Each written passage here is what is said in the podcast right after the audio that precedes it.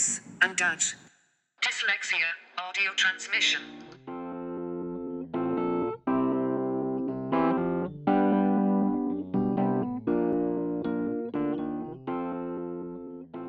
Hello, and welcome to another episode of Dis and Dat, the podcast from the Dyslexia Association of Ireland.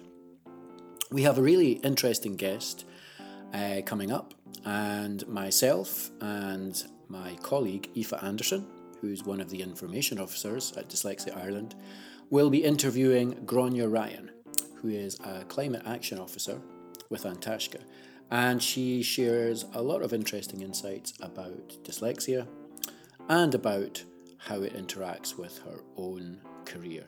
So, as a great man once said, enough of my yapping. The next voice you hear will be Aoife.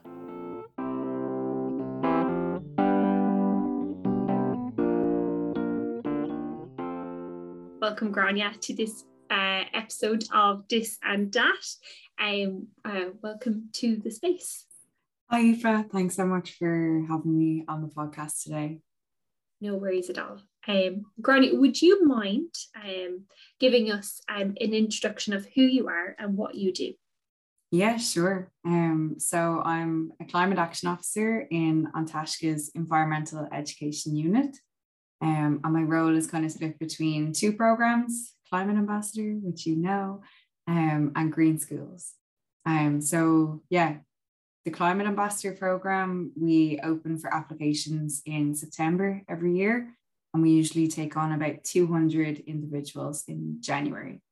Um, and the training kind of revolves around basic climate science and solutions, we try to keep it really like bite sized, quite visual, digestible. Um, there's a huge wide range in our audience from secondary students and teachers, college students, uh, lecturers, and then adults over 18 in the community.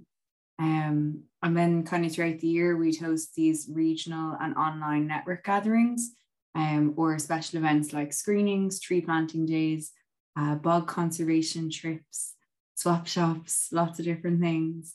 Um, and then, kind of in exchange for the training that we provide, we ask every climate ambassador to complete at least two climate actions and two communications um, in their first year with us. So, uh, and most, as you know, most would do a lot more than that. Just to say, Aoife was one of our climate ambassadors last year and was amazing.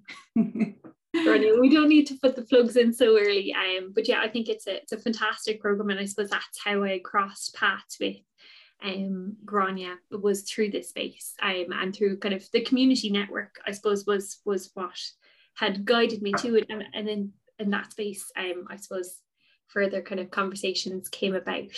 Um, but would you maybe be able to to bring us back maybe to the space of um I suppose how you got involved in that space, but also uh, we're we're in the the dyslexia conversation um, space now as well. So mm. uh, I, it might be good to maybe I suppose know a little bit about your journey to your work um, and how dyslexia you feel maybe uh, informed that or maybe didn't inform that. Um, you you might let us know. Yeah, I think um, like before I heard this podcast, I definitely didn't consider myself in the dyslexic community at all, um, which is an awful shame. Um, but I think the podcast has been really great. Like listening to other people's stories definitely made me want to be part of it and know that I am part of it. Um, but yeah, my own background. So I did social science in UCD, and then I did a master's in environmental policy.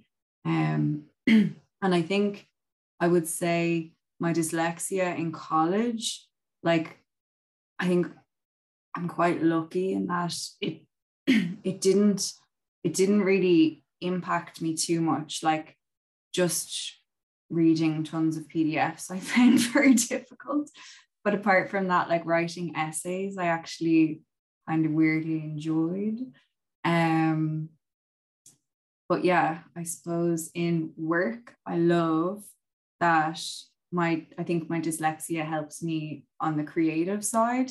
Um, uh, working in the environmental sector is a lot about like envisioning the future. Because if you couldn't envision the future, you really would have no motivation for the job.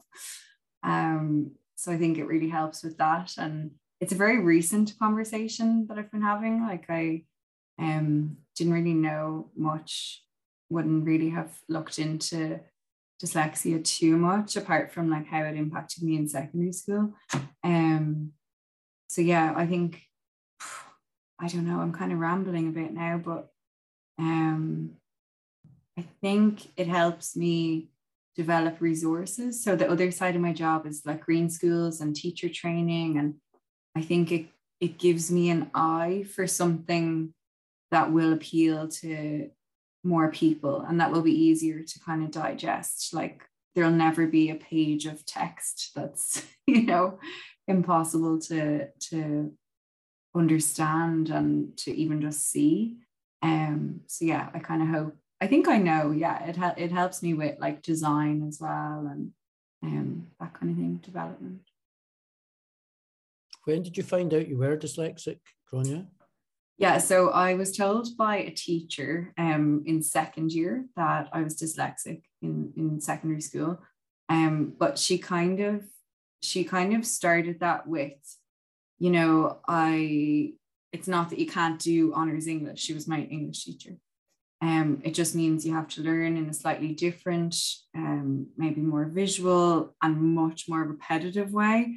Um, the repetition I found really hard to accept at first, but it was just to kind of get through those awful mainstream exam hoops that are hopefully changing for the better.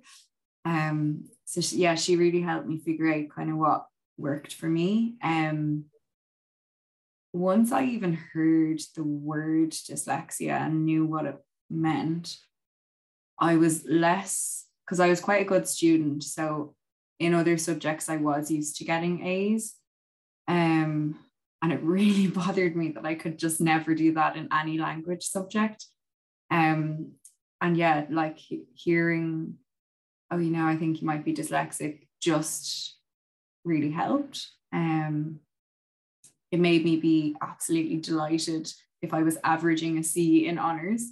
Um, and I even remember getting the odd B like just with her help. Um, kind of, I think I had her for like a year and a half. She started out as a sub and then was a teacher for a year as well.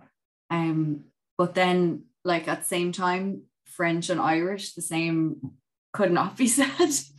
um, and I know part of it is down to my ability, but then also a huge chunk of it I do attribute to the teachers.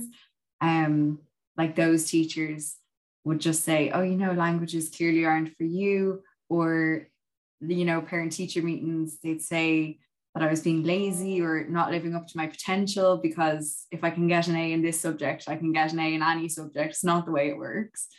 Um, but yeah, or they'd say I wasn't listening or not trying. Um, so yeah, that's definitely something I carried for for a fair fair long time in secondary school. Um, but I do like to think that those teachers didn't know how detrimental their comments would be. Um, and maybe if there's any teachers listening to the podcast, um, yeah, just to maybe reconsider the language they do use. Um, I think it's an incredible job to do. And as a teacher, you can have a wholly positive or negative effect on the young people you're teaching. Um, so yeah, it's it's you've a huge weight on your shoulders and I think, you know, let's have a positive impact on these people. Absolutely. Um, but yeah, sorry, in terms of your question, the formal assessment side of things. So I actually only recently asked my mom this because I was going on the podcast. So as far as I know, I was never in primary set like told that I should go for an assessment, nothing like that. Um I think I definitely remember a test that long. And as far as my mom knows, definitely not. Um, I think that was probably because I kind of managed to skate by. So like I would have averaged maybe a six out of 10 in spelling. So it wasn't the worst. Um, so maybe I slipped under the radar. Um, my reading as well, like was just quite slow, but good because like my dad would have bought me a million books as a kid. Like every nearly every Friday, he'd come home with a new book. Um, and then like just in terms of getting extra supports at home. My mom is dyslexic too. Um, her dyslexia is is a good bit more severe than mine. Um, and she would have just spent uh, like hours with me on my homework um every evening. So yeah, and like she was just real patient and um, you know, would have come up with lots of different tips and tricks for for learning rivers, mountains, all that kind of stuff.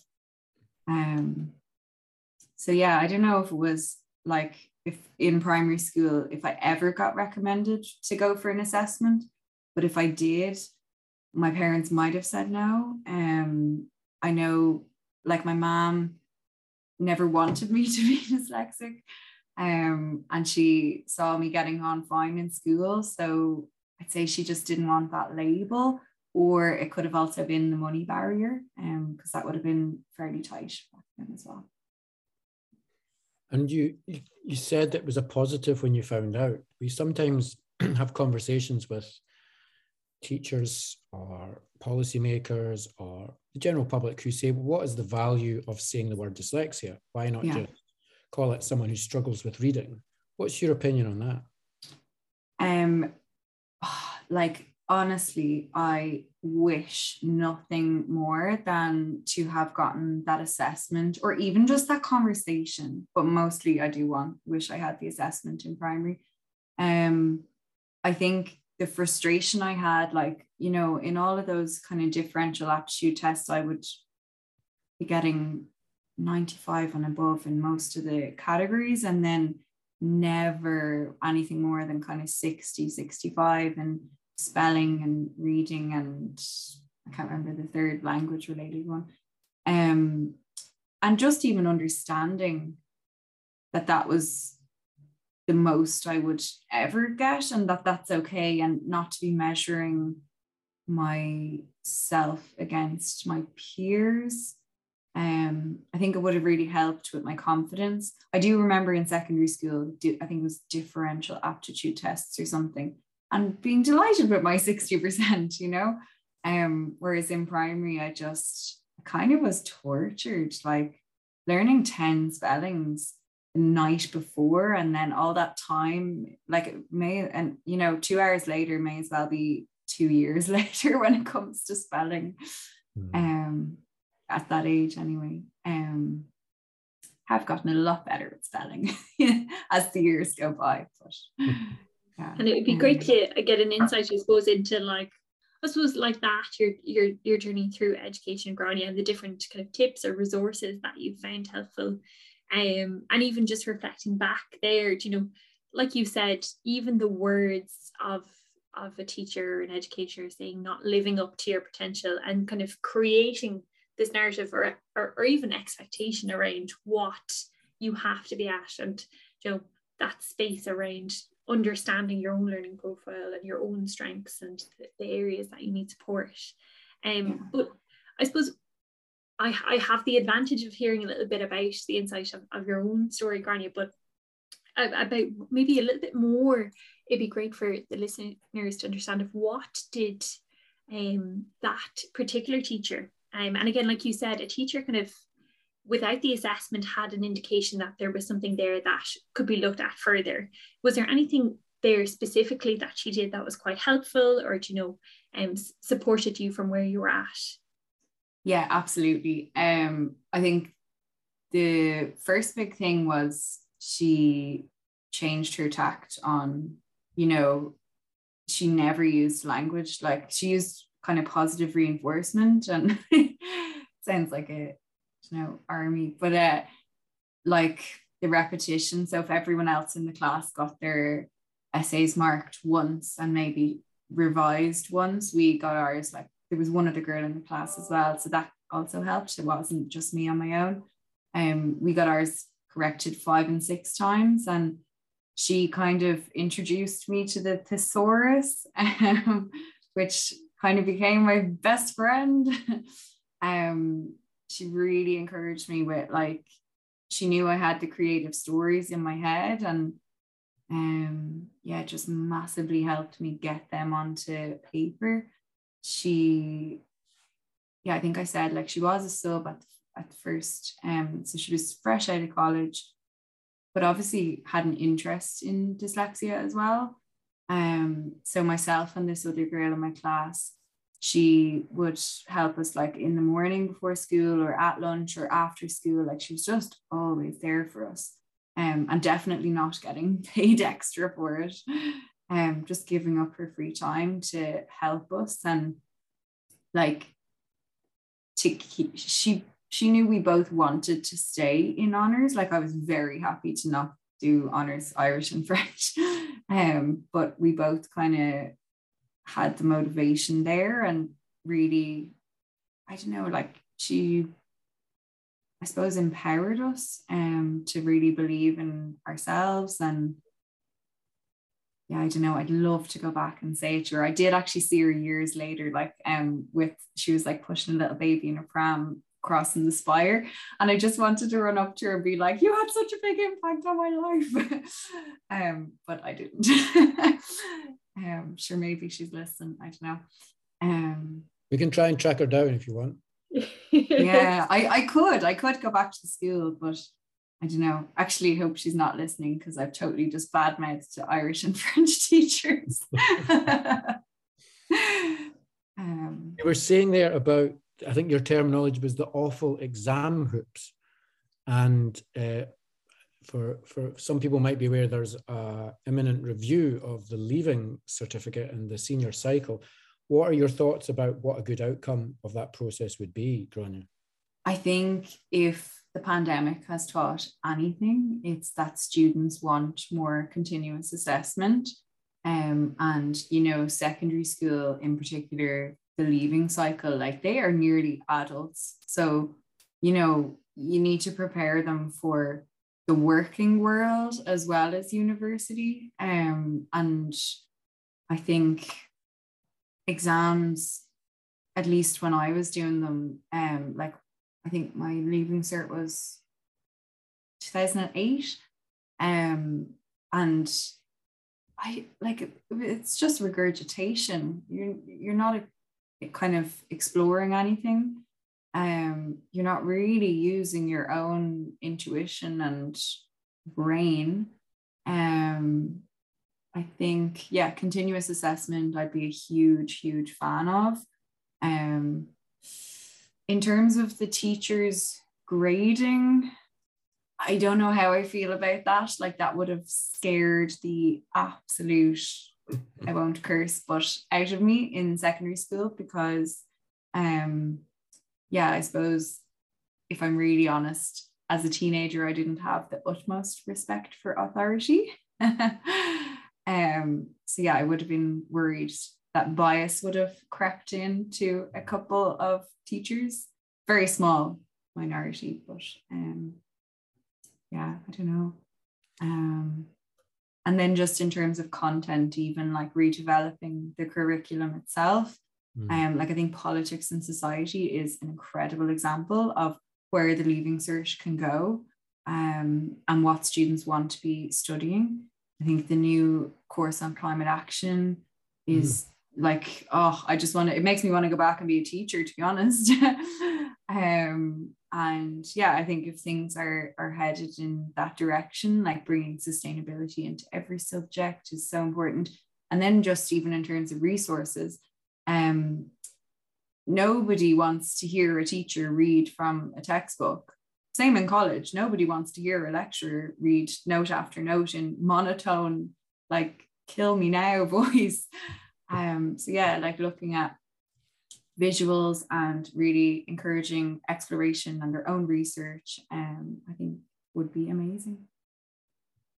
Yeah. Couldn't agree more. Very much so. And I think it echoes, like you said, and I think it's it's an important conversation.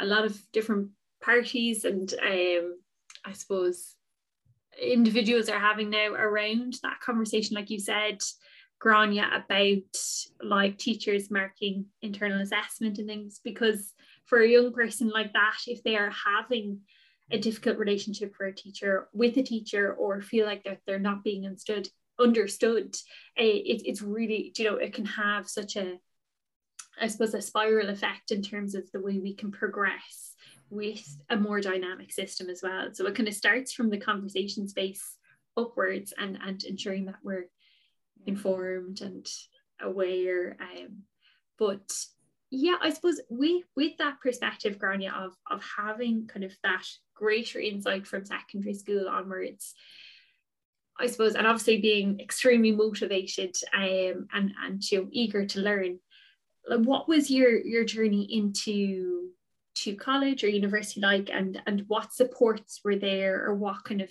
i suppose conversations um were happening and i suppose i frame that with you know sometimes it's really difficult for a teenager that you know who might be getting a lot of support in terms of advocating for them in school or you know developing their own voice. Was it was it a difficult transition in terms of having those conversations? Or again a lot of cases the resources can be much better but it would be great to get your own insight in terms of those transitionary times as well. Yeah um so with like kind of the end of secondary school i remember this conversation um with my second year english teacher because she she wanted us i think it was after ty so maybe like start of fifth year.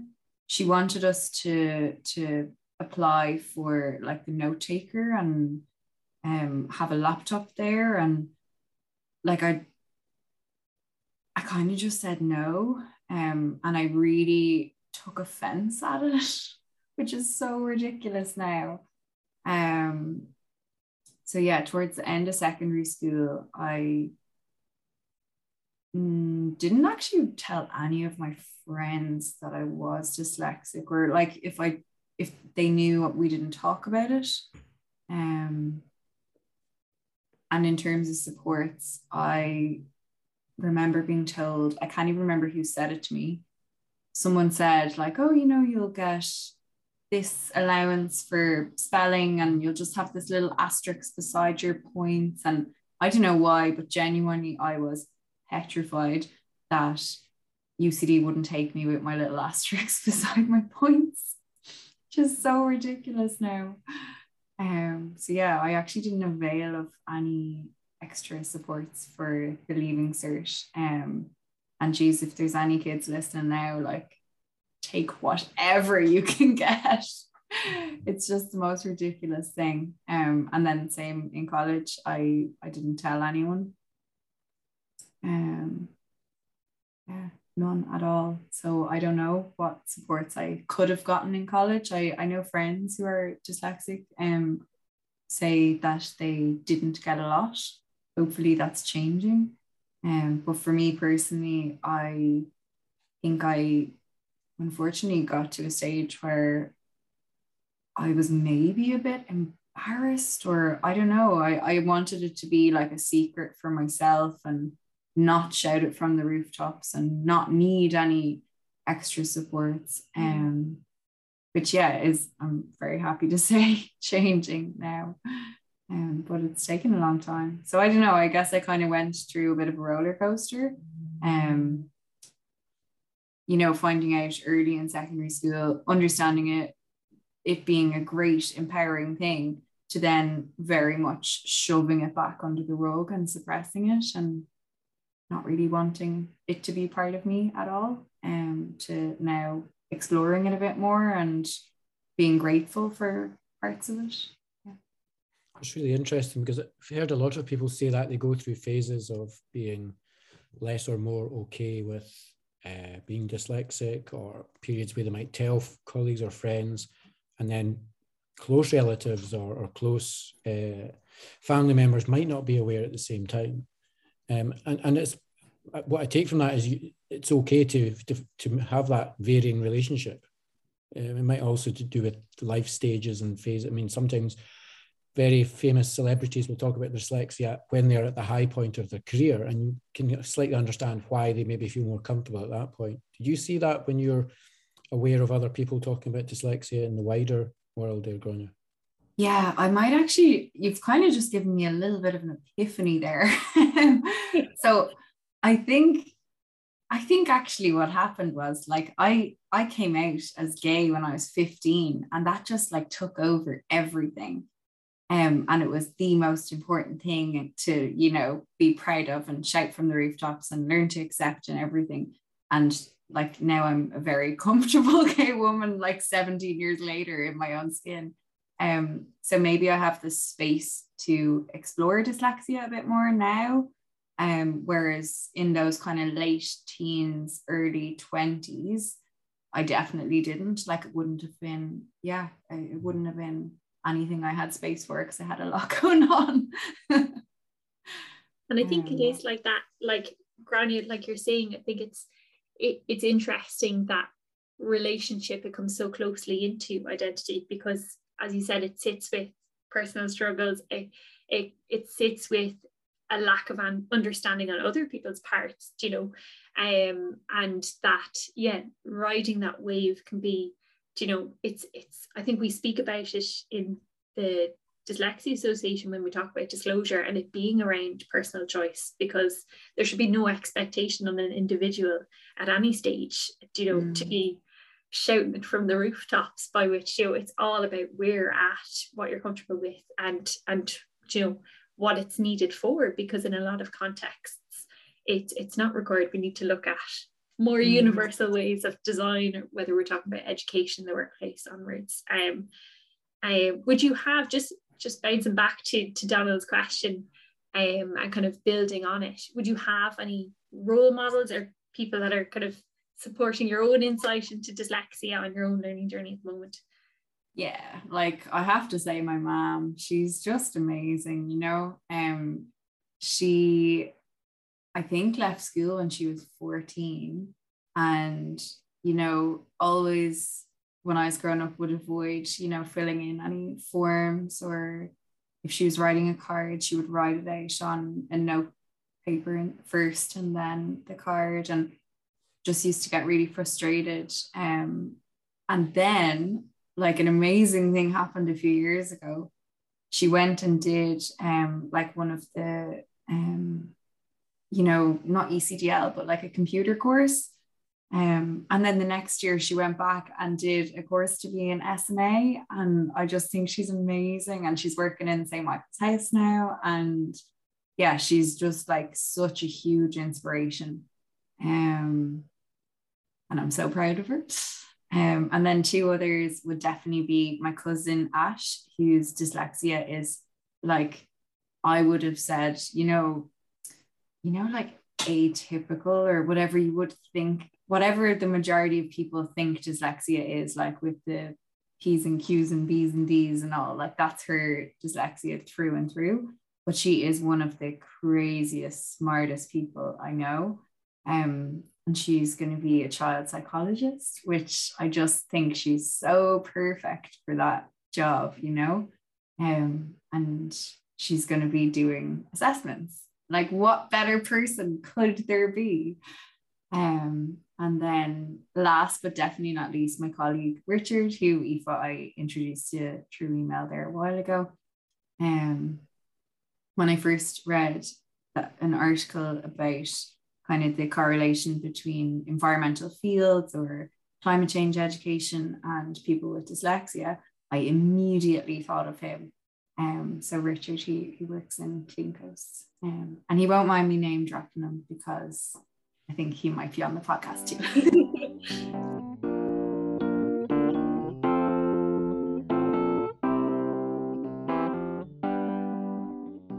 um, so yeah, I did have this one amazing teacher in primary. Um, he he actually wrote a book about um, like all these different uh, what do you call them like riddles and stuff.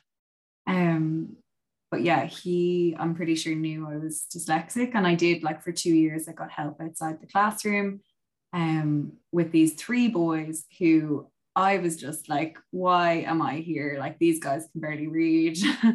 I was not very kind in my words, I will say. Um, but he taught us all these amazing tips and tricks for spelling. So the one I really want to share with you guys is bald Eskimos are under the ice fixing up leaks, which is still how I spell beautiful today. Um, and I just think everyone should know it because there are too many bells rammed together and it's it's not a beautiful word. Give us it one more time. What is it? Bald Eskimos are under the ice fixing up leaks. Very good. I've got that for, I've got that for life now. Yeah. My, my little sister uses it as well. It's it's the only way.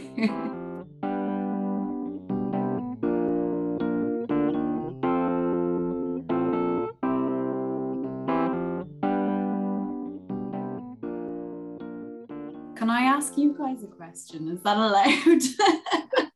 Never been done before. Oh, The- the no. New territory, Grant. sorry, I may have a habit of breaking certain molds. Very sorry. You can edit it out if you don't want to answer it. But no, it's very By the simple. way, Aoife's looking forward to the question, I can tell. Excellent. Okay, well, it is it is a tech related question. So now that I'm kind of exploring dyslexia more so than I have in previous years, um, and in work, like I use the Adobe Suite and the read out loud function, and I've used that for years. Um, because I'd have to get through kind of a lot of policy docs and snore fest. Um, is there any free version of that that you guys would recommend? And is there one that you can change the accent and the voice? Because the robot, I'm so done with. The answer is yes, I think, to both. Um, increasingly, what you're talking about with the read out loud, some people will be very familiar with that and some listeners might not be.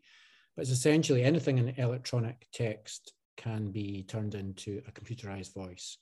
And traditionally, that was expensive, clunky, and very hard to listen to. But um, the advances around that stuff have been maybe in, in two directions. One, they're, they're, the voices are better, more better intonation, better expressiveness, and there are indeed accents.